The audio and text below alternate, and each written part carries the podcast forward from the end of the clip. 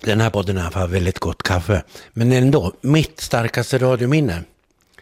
Alltså, det var på 30-talet. Jag hade en kristallapparat. Jag stod i Motala. Nej, så var det inte. Utan det var ju någon gång på 80-talet säkert. Jag var i Åre och gick runt där och samlade röster. Och det var ju World Cup, så världspressen var där. Skolan var ett presscentrum. Det bara kokade av rykten och mina tekniker hade lurat i mig att, att vid den och den tiden på kvällen så skulle kungens egen vagn komma med kungen och drottningen. Och den där vagnen var behängd med kronor och grejer och ja, det gick, gick inte att miste på att det var kungavagnen. Så jag stod där med min 17 kilo tunga Nagra nere i ett ymmigt snöfall på Åre station vid den tiden man sagt det. Men inte fan kom det någon kungavagn. Och när jag kom tillbaks till där vi bodde så blev jag ordentligt utskrattad. Men sen två dagar senare så kom och gick vi foten av uh, eh, World Cup-backen. Och där ser jag ju bakom en massa avspärrningar och det är en läktare en massa pressfolk. Bakom en massa avspärrningar står kungen och några flickor i folkdräkt. Och de ska dela ut pris. Och då tänker jag, nu eller aldrig. Så jag lägger mig på magen och ålar under alla avspärrningarna. Och jag hade en trasig fårskinnsluva och såg ut som jag kom direkt från fårhuset ungefär. Med min släpande på min nagra. Och så reser jag mig upp bredvid kungen och jag höll just då på med ett radioprogram som heter Skidradion som gick i P3. Så jag börjar med att säga, hej, kan inte du säga så här, hej, jag heter kungen och jag lyssnar alltid på skidradion. Nej, det kan jag inte göra, sa han. Ja, men vadå? Det är ju ett fint program för hela familjen. Det är som trevligt som ett glas mjölk. Nej, det går inte.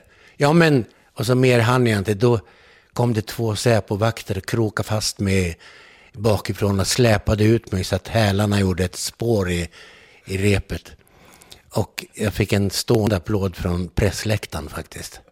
Och, Men eh, ja, det var en stark och samtidigt traumatisk miljö. Men jag kom att tänka på en annan grej. Att när jag höll på med tv en kort tid. Och så gick jag där på TV1 Nöje och så hade jag ett tv-team. Då var det fem personer, full uppställning och jag skulle träffa en minister. Det ringer i telefon, ministern kan inte. Så jag står med tv-team men ingen minister. Och då träffar jag Agneta Boll med Börjefors, salig i åminnelse. Som säger, ja men att misslyckas, det är ju din grej, säger hon till mig. och då tänkte, ja, kanske det. Så då får vi ner till Östermalmshallen och ställde mig där inne i någon korsning, gångkorsning och där träffade jag massor med folk. Jan Guillou gick och köpte filébiffar och Kardemumma kom med en handskriven lapp med sådana här klantiga Kardemumma, fyra år bokstäver ungefär. Så att det blev ett reportage i Jakob Stege. Har du träffat kungen som den här historien måste jag ju bara få veta. Uh, nej, det har jag inte gjort. Nej, det har jag inte gjort. Jag har träffat hans syrra som går förbi med sin hund. Förbi min port i Gamla stan ibland. Och så. Men eh, ja, jag har inte haft någon närkontakt med själva kungen. Men jag vet att han lyssnar på Ring P1 för att hon, den där jätteduktiga äldre kvinnliga journalisten på Svenskan gjorde en intervju med henne och han berättade att på vägen in från Drottningholm på morgnarna så brukar han lyssna på Ring P1. Och jag brukar tänka på det när jag står i min studio i Sundsvall. Att, ja, vem är det som lyssnar? Ja, kanske en kung som sitter lite trött på, i en bil som luktar nytt läder och, och han satt på radion och det folkets obändliga, ibland knasiga, ibland galna, ibland sansade röster strömmar ut. Det är hans undersåtar. Och så är det jag.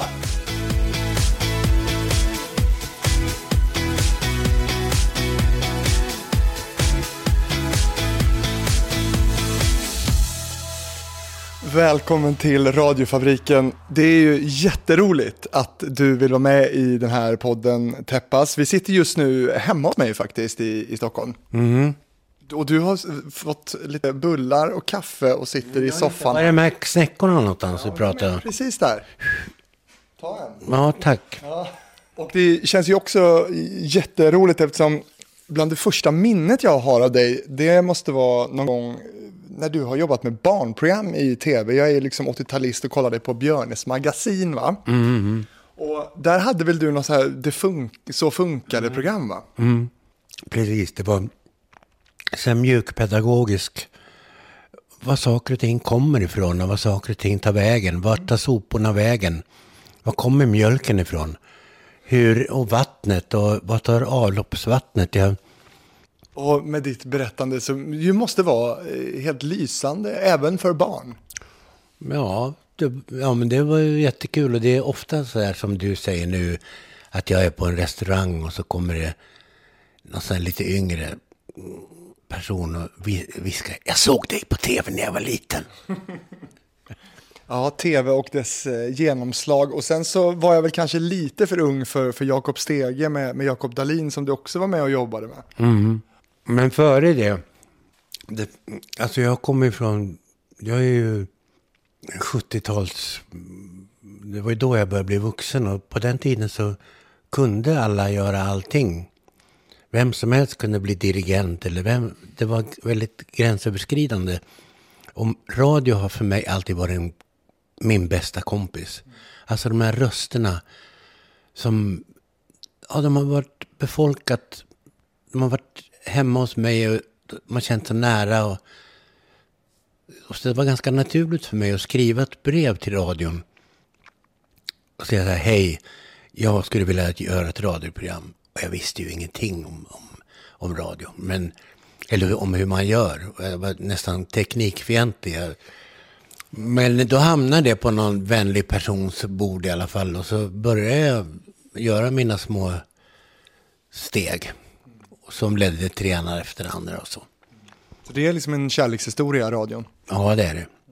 Jag har alltid älskat radio. Faktiskt. Men då undrar jag lite hur dina mediekonsumtionsvanor ser ut idag. Är du lika kär i, i radion idag? Ja, fast jag lyssnade är ganska insnöad på P1 och lyssnar mycket på samhällsprogram och så här, tack vare att jag tack vare att jag vill hålla mig uppdaterad när jag gör Ring P1. Mm. Och, och sen så märker jag att jag blir mer låst när jag lyssnar på iPhonen för att då är det svårare att byta inställning. Det är bättre att ha en sån radio där man kan åka på radiobandet med ett hjul och liksom fånga upp den röst som känns mest angelägen eller ett musikstycke som man ja, slår an. Händer det då att du liksom hamnar en helt annanstans? Att du hamnar på liksom Bandit Rock eller något sånt där? Ja, visst. Det är Bandit Rock. Jag älskade Bandit Rock. Det var, det var ju så kul när, när det hade sin storhetstid för många år sedan. Då brukade jag lyssna på det på morgonen. Var det med Dave in the Mornings kanske? Ja, Dave in the morning. Så Dave ringer till Skafab, de som tar hand om avloppet. Och, och får prata med en, en, en tjej där och han säger See, this is about my, my girlfriend and her new lover. "Uh, yes, uh, what about it? Säger den där rösten. I want you to I want you to ditch him and put him to sleep among with the fishes. Är det bra radio? Ja, det var jättekul för att det, var det var, det var verkligen jättekul. Men överhuvudtaget kan det väl vara intressant att lyssna in sin, sina konkurrenter tänker jag. Ja, absolut. Absolut. Jag, jo, men det lyssnar jag på. Det lyssnar jag ju på eh, alltså, de kommersiella kanalerna. Och, nej, men jag åker lite hit och dit. Men jag har en svaghet måste jag säga för när jag är i Stockholm. Jag bor ju ofta i, i Hälsingland. Men när jag är i Stockholm då lys- jag har en sån sjuk dragning åt eh, frikyrkopredikningar. Gärna med folk som sitter och mumlar i bänkarna så där. Ja, halleluja. Ja, ja. Och så någon ganska taggad predikant som håller på. Och det är bara så, jag vet att jag kanske inte är så snäll när jag lyssnar på det. Jag, jag har inga snälla avsikter. Men det är storartad underhållning. Men menar du att du går på, på de här församlingarna då? Eller lyssnar du på någon Nej, jag närradio? lyssnar på närradion. Så du sitter lite och små, små ler liksom när du hör det? Jag älskar det. Och även kan vara kul att höra invandrarprogram på, eh, på romani eller någonting. Man fattar något ord ibland när de säger socialminister i, men annars inte så mycket annat. Men, men det, det, radio är också mycket stämning. På tal om, om mediekonsumtionsvanor och sådär, hur är det med, med eh, tv-lyssnandet? Dåligt. Alltså jag... Där, alltså det är någonting som jag har släppt. Det finns ju synskadade. Jag, är ju synskadad, jag ser ju ingenting. Men alltså det finns de som lyssnar på tv för att de vill hänga med i snacket. Och sådär, såg du bron och bla bla bla. Men det, jag, har, jag har försökt kolla på det med syntolkning. Men det, jag vet inte, tv också, de tänker ju faktiskt mest på bilden. Och de, ljudet är i allmänhet ganska eftersatt. Och det är ju ljudet som intresserar mig. Så att eh, tv går bort. Det vet vi också att i tv så blir allting så fragmenterat och så kort. Nyheter är liksom rapp, rapp, rapp, rapp. Medan i radio så är det mera genomarbetat och folk kanske får prata i två minuter och 18 sekunder istället för 12 sekunder. Och det är en jävla skillnad. Jag lyssnar på DN varje dag och då finns det en ny fiffig gäng som gör att man laddar ner hela tidningen så man får den tutsi. Alltså ner till minsta födelseannons. Och då kan man också ganska med ett lätt duttande på telefonen välja det man själv vill lyssna på. Sporten är inte jag så road av, till exempel hoppa över. Och ekonomi ibland. Kulturdelen läser jag noga. Och sen lyssnar jag väldigt mycket på böcker. Jag har ett beroendeproblematik när det gäller ljudböcker. Jag är ljudboksknarkare. Har du någon favorit just nu? Ja, den Michael Robotham som jag började lyssna på en bok igår kväll är jättebra.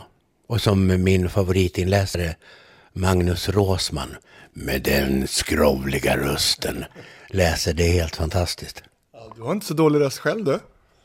Jag har alltid tyckt att min röst har varit så homosexuell, liksom lite fjollig. Va? Ja. Så, men Var har du fått det ifrån? jag vet inte. Det är kanske för att jag inte känner mig som någon riktig hårding.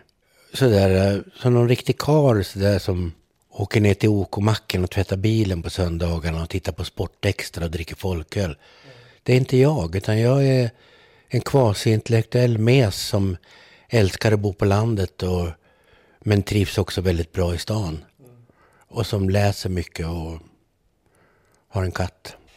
Men eh, lyssnar du någonting på dig själv? Ja, när vi redigerar, vi gör ju kortrepriser på Ring P1, så lyssnar jag ju på mig själv. Och ibland kan jag bli glad över att, ja men där fick jag faktiskt till det. Och ibland kan jag bli lite röd om kinderna och, och tänka att, åh, vad klantigt. Jag hade ju en annan tankegång, men den kom inte fram. Och varför sa jag sådär? Och, ja, du vet, man går igenom. Men du gillar din röst? Ja, ja den, den är bra. Den är okej. Vi måste gå in på det här med Ring P1 nu, för en av de ytor där du hörs och exponeras väldigt mycket, det är ju just Ring P1 i, i Sveriges Radio. Eh, hur lång är den kärlekshistorien och hur hamnar du där? Det var ju Eva Blomqvist som var, hon var på väg upp mot vd-posten. I, och det var för övrigt på hennes bord som mitt brev hamnade för, för ungefär tusen år sedan. Och som hon såg i mig att i den gossen finns det kanske någonting. Nej, men så höll de väl på att prata och hon hade... Det finns något amerikanskt begrepp som heter talk radio. Att man skulle göra något liknande i Sverige och så börjar man då eh, fundera vilka skulle kunna göra det och sådär. Och då kom väl mitt namn upp. Och så började jag lite försiktigt med två veckor. Och det, och det var en helt ny form alltså. Jag brukar beskriva som Karlavagnen fast lite mer hardcore, samhällsinriktat. Och det, och det stod, efter några dagar stod det i DN, som de fortfarande en radiorecension, stod det jag som förut hade verkat så sympatisk och allt möjligt hade nu förvandlats till en monsterhybrid mellan Hasse Tellemar och Sivert Öholm. Det gillar du va? Jag tycker det var välfunnet. Ja. Och när var det här då i tid? Var är vi nu? 17 år sedan kanske. Det började väl 99-2000 någonting. Men sen så har det blivit mer och mer och jag har gjort, när jag gjorde som mest gjorde jag 12 veckor per år och nu tror jag nere på mellan 5 och 8 veckor. Vad beror det på? Ja, det beror ju på att man vill ha in nya röster och jag tror också att, att jag kanske tar för stor plats som vit medelålders gubbe. Liksom att det, samtidigt har jag ju många fans. Alltså det märker jag när jag går omkring i Stockholm. Så är ju folk på mig hela tiden. Det är som förr i tiden när jag gjorde, jobbade med tv. Folk kommer fram och kommenterar samtal som jag har glömt praktiskt taget. Ja, det där sa då. Så där. Det är jättekul. Och P1 är ju faktiskt näst största kanalen i Stockholm. Och när jag kliver in i en taxibil, det är som att Särskilt om det är invandrade chaufförer. De tycks lyssna mycket på P1. De blir helt till sig trasorna om det är jag. ja, det är kul. Jag tycker det är jättekul. För att att det där med att vara en smal poet som skriver en diktsamling som säljs i 102 exemplar, det ligger inte för mig. Jag, jag tycker att gör man någonting och riktar sig så vill man ju att det ska nå ut. Och du är ju den största profilen får man väl ändå konstatera i Ring P1. Kan inte du beskriva en, en arbetsdag, hur den ser ut när du är inne och jobbar en vecka med Ring P1? Gärna detaljerat och så, med klockslag. Då ringer min telefon klockan sex på morgonen. Då är jag i Jättendal, fem, sex mil söder om Sundsvall. Så går jag upp och duschar och äter mackor och dricker kaffe, ger katten mat och sen går jag ut på byvägen och står mellan just nu jättelika snöplogkanter och väntar på Jörgen som jobbar med datorer i Sundsvall. Och så åker jag med honom. Och, och Jörgen, han är jätteskön för han, han har inget behov av att prata, att konversera. Och, och tystnaden blir heller inte spänd. Så jag kan sitta och lyssna på P1 eller på DN och vara i min egen lilla värld och så kör han mig till porten. Men eh, den här Jörgen, är det någon slags eh, lokal taxiverksamhet också han kör? Han, han råkar jobba i Sundsvall, mm. så att han åker samma väg. Ja, ja. Och bor i ett hus några hundra meter längre bort. Samåkning med granne helt enkelt? Precis. Mm. Och sen kommer jag till stationen som ju är bevakat som Fort Knox. Jag har fumlat med mitt entrékort och så här så kommer jag in.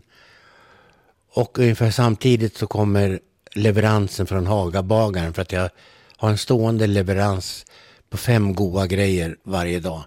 Och det ska börja, veckan ska börja lite lugnt med goda bullar och sen ska det ske en stegring mot fredagen då det gärna får vara någon bakelser eller så. Ett ögonblick här nu. Är det här liksom inskrivet i ditt kontrakt på något sätt?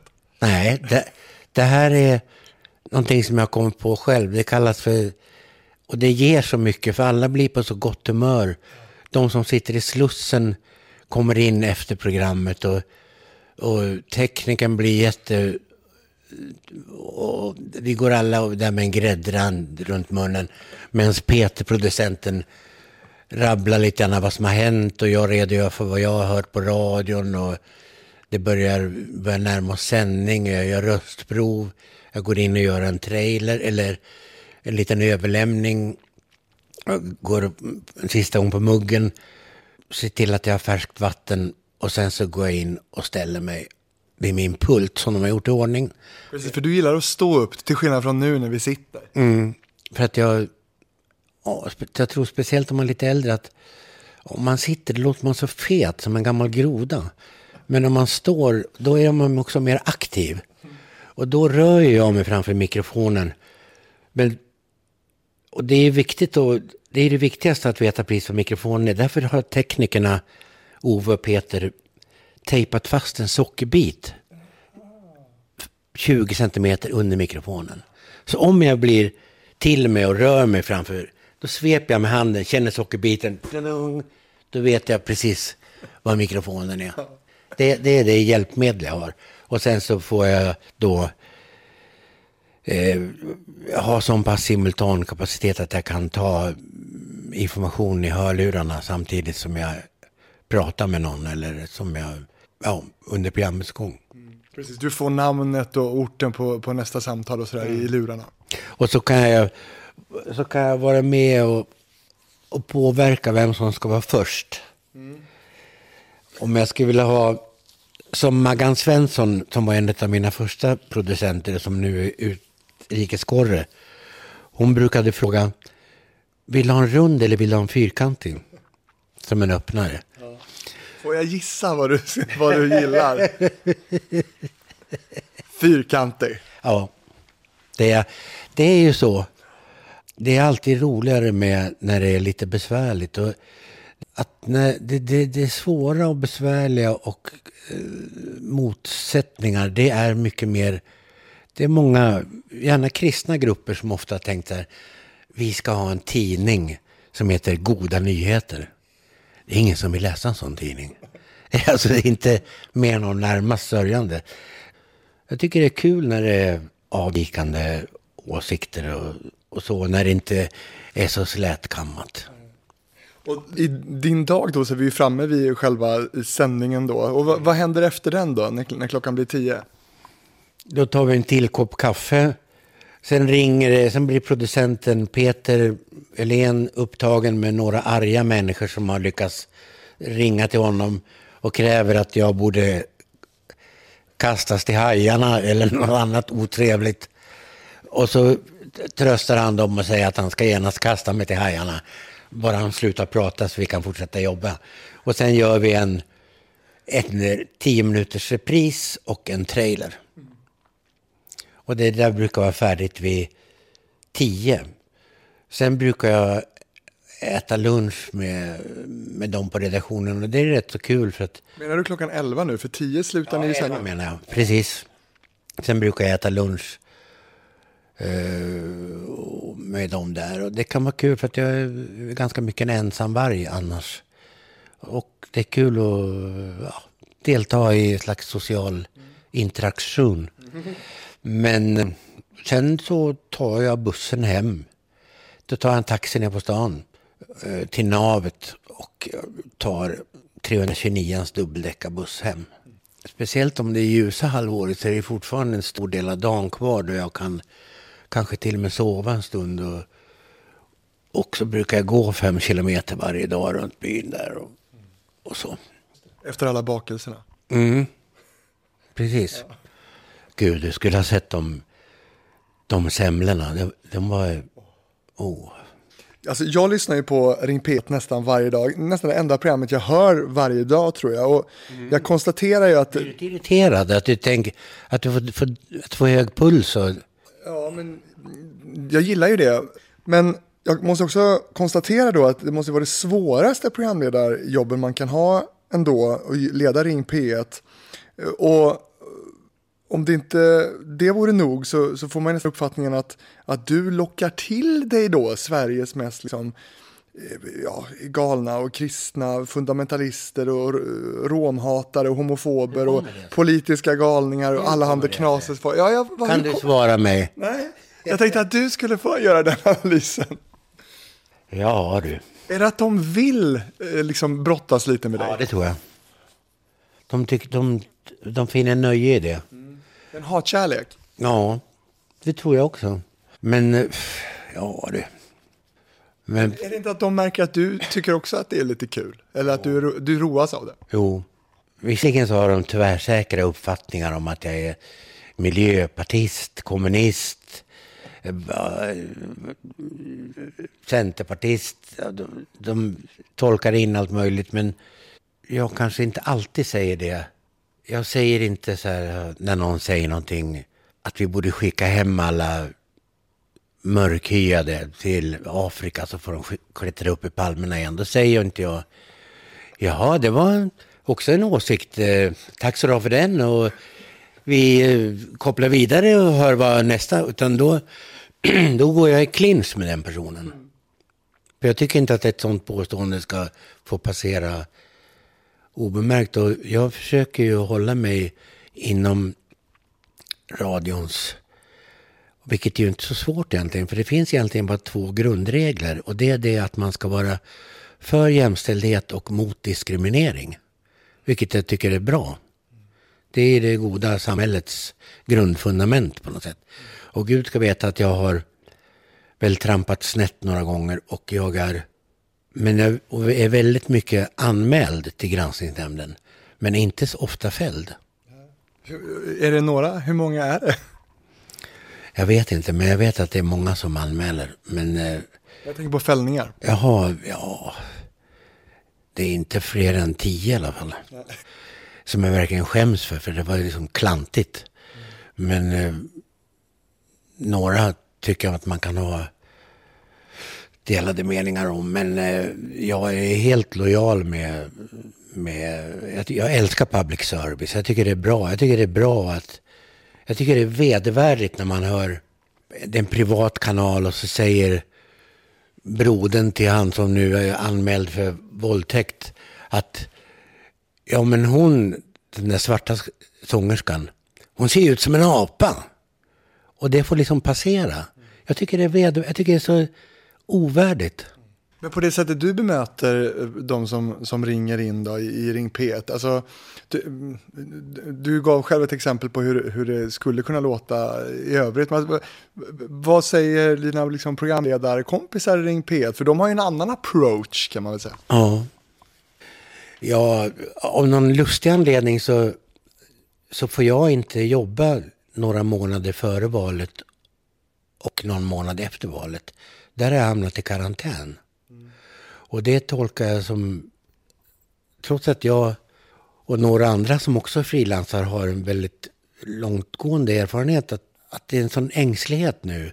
Tidsandan är verkligen inte stormöten och man säger vad som helst till chefen och bla bla bla. Utan nu är det att rätta in sig i ledet och att vara rätt och så. Mm.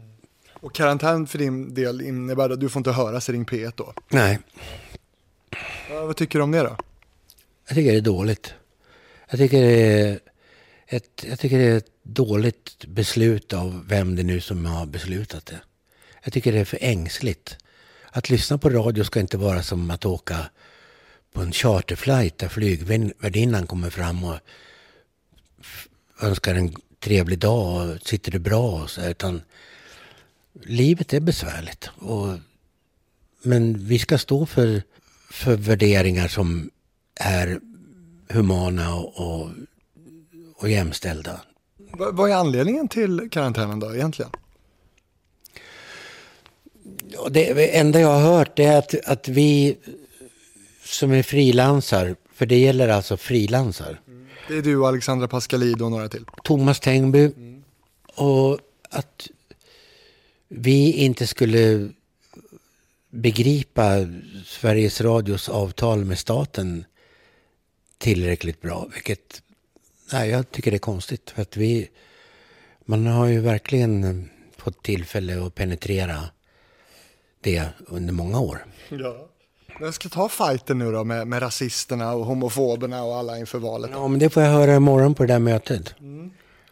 Och då kommer de eh, kanske, inte vet jag, kanske lite paranoid, men ser på mig som en gammal självgod stöt som, som ska, som tror att han är någonting, men som han ska minsann inte, och så vidare, inte vet jag.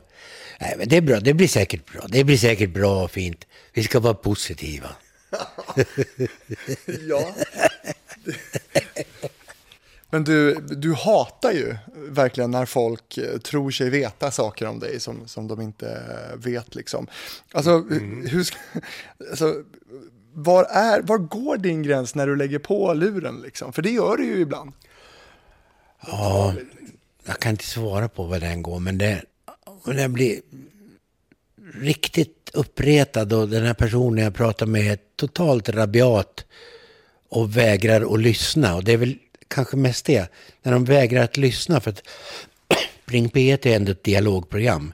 Men när de bara lyssnar och skriker ut sina enfaldiga saker. Då, då börjar jag vinka åt teknikern och säga nej, nu vinkar Så helst vill jag ha, jag vill faktiskt gärna ha svart i studion. Men tekniken vill ha en spotlight på min arm. Så det ja, den får man inte missa, för det händer ju att du liksom då lägger på ibland sådär. Ja. Men du, ehm, för det är, det är det som är så intressant också. Jag till exempel som programledare i radio skulle ju aldrig kunna avspisa en lyssnare så som, som du gör. Jag hade ju liksom fått sparken. Vad, mm. vad, Juristerna på SR brukar ju ofta prata om det här med kontrakt, man har kontrakt med sina lyssnare. Mm. Vad, vad är ditt kontrakt med lyssnaren liksom, i, i, i, i Ring P1? Det kan jag inte svara på, men jag, jag älskar juristerna på Sveriges Radio. Mm. De är toppen. Ni har en god relation. Ja, mycket. Men jag kan inte svara på det. Men, men det är väl ungefär som att om man läser en tidning och så om den och den har skrivit det och det, då silar man det genom att man vet att det är den och den som har skrivit det och det. Så att om den har skrivit ner den där konserten, kanske det är en bra konsert. Och på samma sätt så, så kanske lyssnarna också vet att den programledaren är si och den programledaren är så. Och, och jag kanske har skapat mig ett visst utrymme, men jag bryter inte mot reglerna. Men, mm. men eh, det, det kanske är det att jag inte... Jag är ingen skådespelare. Och det får jag ofta höra att ja idag mådde du inte så bra. Idag var du på gott humör. Alltså jag, jag kan inte dölja riktigt, jag kan inte ha den där helt neutrala tonen. Men är inte det ett problem då? Eller? Det, jag, jag föredrar att se det som en styrka. Jag tror att det är det. Elöverkänsliga är humorlösa personer som tycker att lidande är en form av njutning, har du sagt va? Har jag sagt det? ja, det, man kanske, man skulle väl, det är fel att säga, det, det var ju fel sagt om jag säger att, att de är så att jag borde ha lagt till, som kanske finner lidandet som en njutning. Det, det borde man ha sagt, det borde jag ha sagt. Men det finns ju många människor som gör sig själva till offer och som kalasar på sin offerroll. Mm. Och det här citatet som jag drog då, det var ju någonting som, som ledde till en del eh, anmälningar då till, till granskningsnämnden. Mm. Men hur bra koll har du på det här med granskningsnämnden och, och det som anmäls och det som eventuellt fälls? Alltså, bryr du dig? Ja, ja, det gör jag. Absolut. Alltså, att bli anmäld det är okej, okay, för det visar att man är kontroversiell. Att bli fälld, det är klantigt, för då har man, gjort, då har man brutit mot reglerna. Och då blir man uppkallad till rektorn, man får, eh, det, man får träffa per telefon eller live eh, vd och juristerna. Och, man, och ansvarig utgivaren som är stationschefen från där jag sänder. Och så diskuterar man igenom vad som har hänt, vad som har sagts och hur det borde ha sagts och så. Men är man alltid överens om att, att den här fällningen var en, en, en, en bra fällning så att säga? Eller kan man också komma överens om att nej, men det här borde inte ha fällts? Ja, för att jag älskar en av de tidigare juristerna som sa, hon var myndig, väldigt myndig röst, hon var syster till en minister för övrigt, och hon sa, när jag hade blivit fälld, så sa hon, ja, för min egen del så säger jag att om vi aldrig skulle bli fällda så skulle det här vara en totalt intresselös radio. Och jag tänkte, kompis. Eh, något annat jag läst om det är att, att Teppas Fågelbergs programledarstil att avbryta personer som vill fram för en åsikt, förlöjliga och osnyggt avbryta, börja prata om helt andra saker med den som ringer in, är en skamfläck för Sveriges Radio. Mm. Ja, visst blir man upprörd. Är du en skamfläck, Teppas? Nej, det är jag väl inte, men för somliga är det naturligtvis. Det är flera där ute som tycker hjärtinnerligt illa om mig. Men sen är det väldigt många som är mina tillskyndare också. De som tycker illa om dig, hur, hur märks det? Hur märker du det liksom off air? Ja, det var någon som slog sönder rutorna på våran bil en dag. Och jag har fått fekalier på posten. Så jag har tre bajskorvar hos polisen i Sundsvall i deras frys. Och... nu skrattar vi åt det här, men det är ju naturligtvis ja, fruktansvärt. Vad ska man göra? Ja, ska man göra? Det är bara att skratta åt eländet. Ja sånt händer. Det är så, man tänker också på liksom att någon har suttit ja, och tryckt ut ja, det där. Visst. Helt otroligt. Någon har bajsat, stoppat i ett postkodkuvert, skrivit adressen, gått med den reda. Stinka försänd, stinkande försändelsen till en brevlåda. Det, nej, det, alltså det övergår ens fattningsförmåga. Men... Det blir en polissak naturligtvis. Ja, en dag så som jag har haft en del kontakt med säkerhetsavdelningen sen det där med bilen hände. En dag så ringde chefen för den och sa, han lät så lycklig som ett litet barn som eh, får välja vad som helst i en godisbutik. Vi har gripit bajsmannen! Det, då var det någon person i Mellansverige som hade haft något litet företag och han menade sig hade blivit utkonkurrerad av något annat företag som var invandrarägt. Och det hade gjort honom till att han blev väldigt hatiskt inställd mot invandrare. Och tyckte att jag gullade för mycket med invandrare. Men är du för hård ibland mot de som ringer? Nej, jag, och dessutom så har jag blivit mycket... Jag, jag försöker vinnlägga mig nu om att inte göra så brutala avslut. Och inte ha negativa förväntningar utan att vara ljus öppen och glad. Nej, men jag tror att jag, att jag var hemskare förr. Men hur mycket är dagsform då? Ganska mycket. Det är därför jag ser till att sova ordentligt, äta ordentligt, att vara pigg och, och så.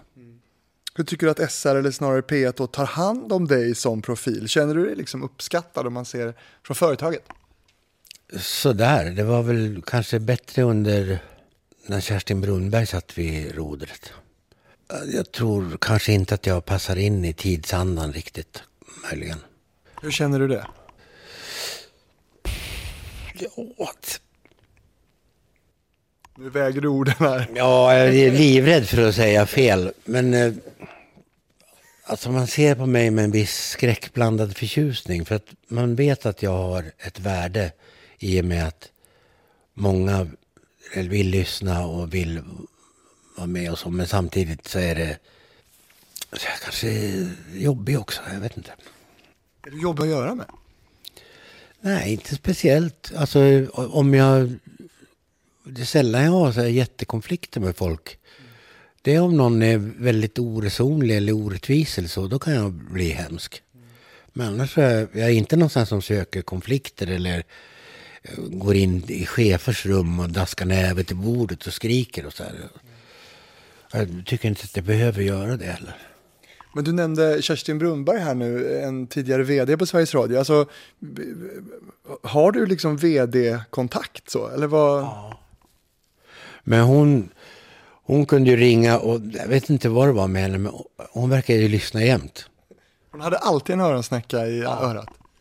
Och lyssnade inte hon så hade hennes son lyssnat och berättat för mamma. En gång så var det någon lägre chef som bad mig, tvingade mig efter ett samtal att offentligen be om ursäkt för någonting jag hade sagt. Och jag minns faktiskt inte vad det var riktigt. Men så gjorde jag det för att det kändes inget kul. Och strax sen ringde Kerstin Brunnberg och sa Du hade inte behövt be om ursäkt för det där. Och det är det stödet som man vill ha men, men, hur, men hur känns det då? Alltså att bli kritiserad, att få de här bajsposterna. Alltså hur känns det i, liksom i hjärtat? Alltså i början så blev jag nervklen.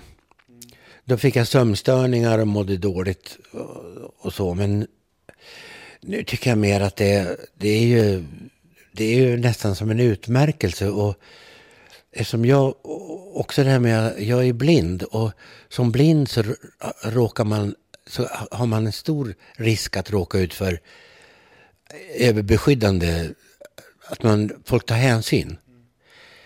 de ger ju fullständigt fan i om jag är blind. De skickar mig bajskorvar, de hotar mig. Och det, är ju, det gör ju mig mera jämställd faktiskt. Med, och det är så skönt för då, och det har ju, min blindhet har heller ingenting med, med programmet eller med mitt arbete att göra. Så det är helt okej. Okay. Jag tycker både upprörda människor och glada människor visar att människor reagerar. Och det måste ändå vara det huvudsakliga. Du nämnde det här med din, din blindhet då och, och din synskada. Det finns ett annat exempel på Peter, en journalist nekades hjälp för att kunna ta sig till jobbet och så vidare. Liksom. Mm. Är, är det, ja, att du är blind, hur, hur påverkar det liksom ditt jobb skulle du säga? Ingenting. Eh, men jag, jag ser bara till att, att det funkar och att, att jag kommer till jobbet. Det är inget andligt eller övernaturligt utan det, det är ganska enkelt. Och sen så har de nu tejpat fast den där sockerbiten under mikrofonen. som gör att jag hittar den. Eh, radio är ett jättebra jobb om man är blind. Precis, men det måste ju vara flera saker som du inte gör då som kanske hade ålagt dig annars. Jag vet inte vad det skulle kunna vara, men skriva saker och skicka in, jag vet inte, administrativa uppgifter. Ja, kanske. Men det är producenten som gör det. Jag kan ju skriva, jag skriver ju mycket. Jag har en talande dator och en talande telefon och hela videvitten. Till och med Instagram? Ja, Instagram, blindfotografen. Innan vi går vidare så skulle jag ju gärna vilja ha en sån här målande täppasbeskrivning över det faktum att du har jobbat väldigt länge med radio. Eh, skulle du kunna göra en, liksom en, en beskrivning kring hur det var att jobba med radion förr och nu? Ja, det, jag vet inte om det var...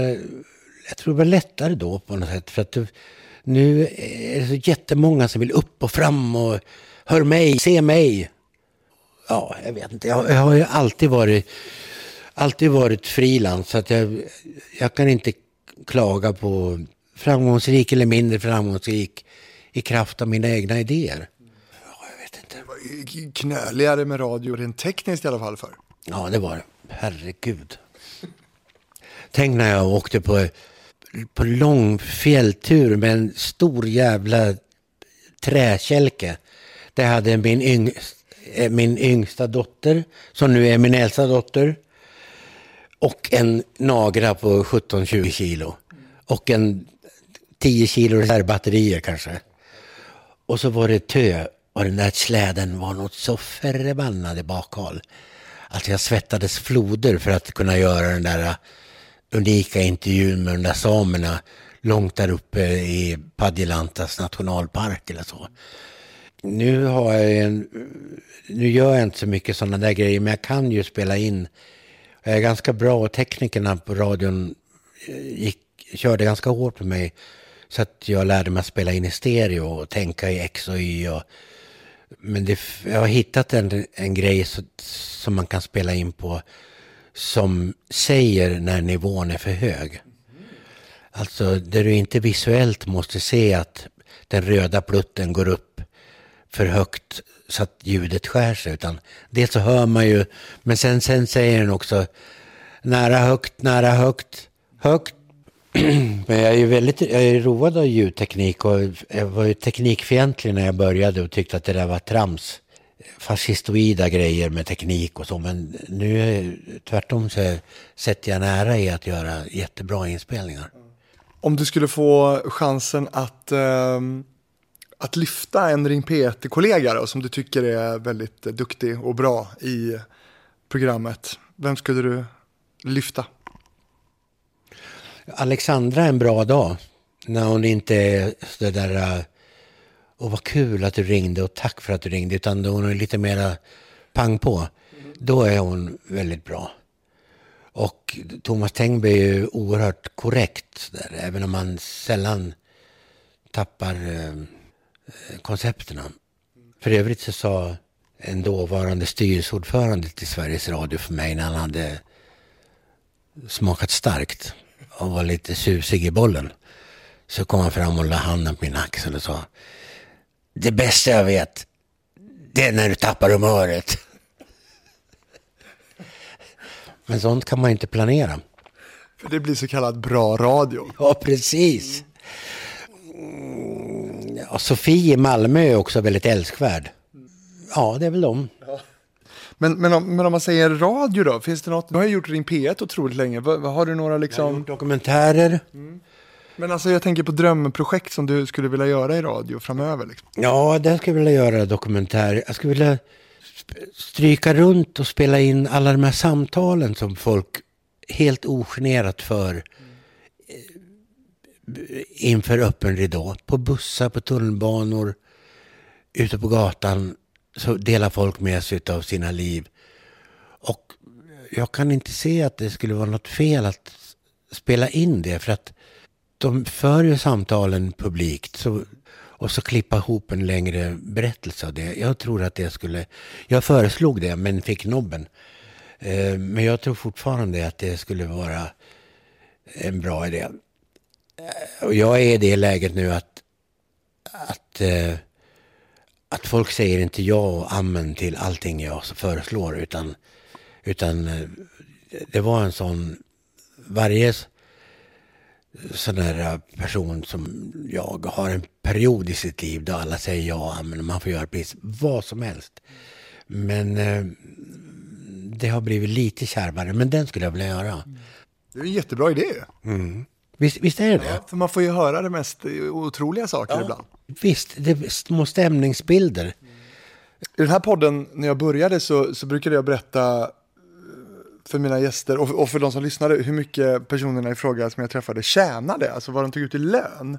Och det där blev en väldigt intressant eh, grej för många, eh, så att jag har liksom fortsatt med det. Va- varför tror du att det är fortfarande så tabu eller så känsligt det här med att berätta vad man tjänar?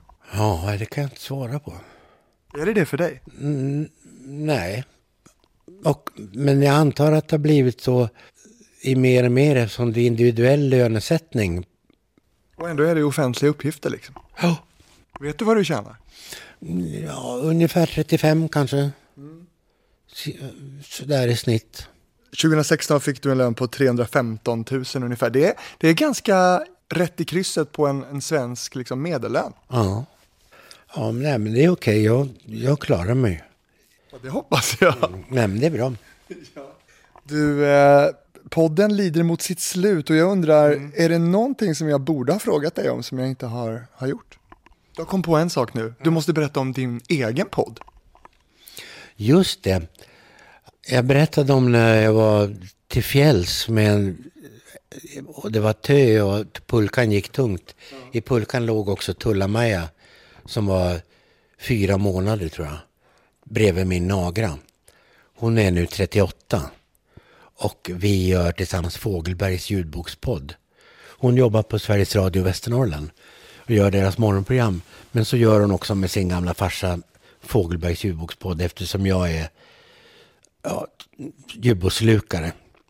Så gör vi den och som kommer ut med ojämna mellanrum. Men Vi har just förfärdigat två nya avsnitt och jag tror vi har gjort 17 hittills. Någonting sånt. Men det måste vara jätteuppskattat ju. Det är ju en, en genre som har växt otroligt. Mm, absolut. Hur är det att jobba med sin dotter då? Jo, men det är kul. Jag kan märka på henne sen när hon tycker att åh gud vad jobbig han är. När jag börjar tjata om fin konst och ful konst och vad är kultur och vad är inte kultur och bla bla bla och Camilla Läckberg och bla bla bla. Och, och hon kan tycka att jag är lite mossig. Men sen så finns det också ett grundförtroende som jag tror är- väldigt starkt och som gör att det blir bra. Och det är jättekul att jobba med sin dotter. Och hon gör ju det, inte av ne- nepotistiska anledningar. Eh, För att hon, hon är egentligen bättre utbildad än vad jag är. Hon har gått en riktigt tvåårig radioutbildning på Kaggeholm. Och har jobbat på radion i 15 år kanske. Och är väl erf- erfaren. Så att vi är ganska jämbördiga på det sättet. Lyssnar du på henne ibland på morgnarna? Ja. Och då lyssnar jag som en pappa. Du vet, hur mår hon idag då? Har varit, har Hjördis, dottern, varit igång i natt? Hur, hur går det? Liksom, mår hon bra? Sådär. Du Teppa, så ska jag säga till eh, de som lyssnar på Radiofabriken att eh, om det är så att man eh, har synpunkter eh, eller dylikt så får man hemskt gärna höra av sig. Man gör inte då som Teppas lyssnare, skickar massa bajs och sånt, utan man kan skicka ett snällt e-post till fabrikspost gmail.com. Det blir jag så nöjd för och du kanske också har någon som du vill höra i radiofabriken som jag ska träffa, då kan du också skicka de förslagen till mig. Har du någon Teppa som du tycker att jag ska träffa i radiofabriken, känd som okänd som jobbar med radio? Ja, hon värmländskan i morgonpasset, har du haft henne? Hanna Hellquist, Ja. hon står definitivt på listan kan jag säga. Mhm. Och sen så Susanne Ljung, har du haft henne? Nej, Mm. Eh, det går jättebra för henne. Teppas Fågelberg, tack så jättemycket för att du vill vara med i radiofabriken. Tack själv.